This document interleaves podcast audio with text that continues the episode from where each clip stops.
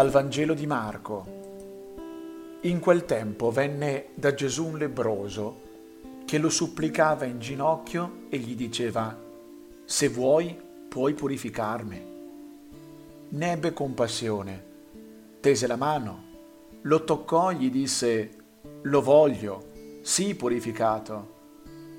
E subito la lebbra scomparve da lui ed egli fu purificato e ammonendolo severamente lo cacciò via subito e gli disse guarda di non dire niente a nessuno va invece a mostrarti al sacerdote e offri per la tua purificazione quello che Mosè ha prescritto come testimonianza per loro.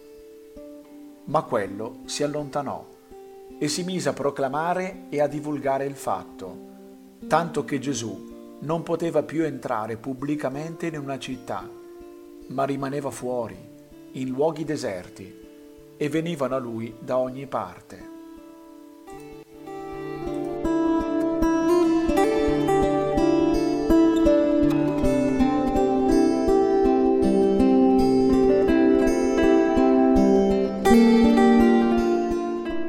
Gesù incontra un lebroso, una persona considerata impura e per questo rifiutata ed evitata dalla società del tempo.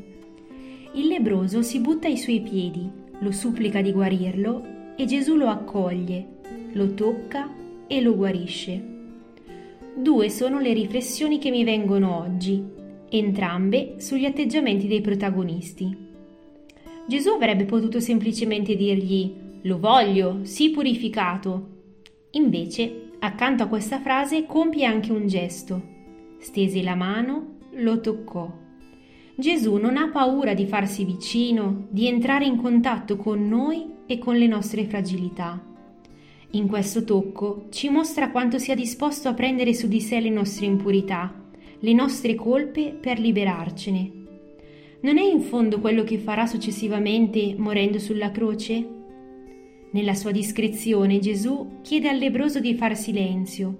Non è lì per farsi acclamare, trovare consenso o applaudire dalla folla. La sua missione è un'altra. Il lebroso invece, allontanatosi, si mise a proclamare e a divulgare il fatto, disattendendo quindi l'indicazione che gli era stata data da Gesù. Come dargli torto, tuttavia? Come poteva tacere una tale gioia? Non è forse vero che la felicità è autentica solo se condivisa? Non è ciò che dovremmo fare anche noi, rendere testimonianza dell'esperienza concreta che abbiamo di Gesù? Oggi mi lascio interrogare dall'atteggiamento del lebroso e mi chiedo se come lui so comunicare agli altri il bene che Gesù porta alla mia vita.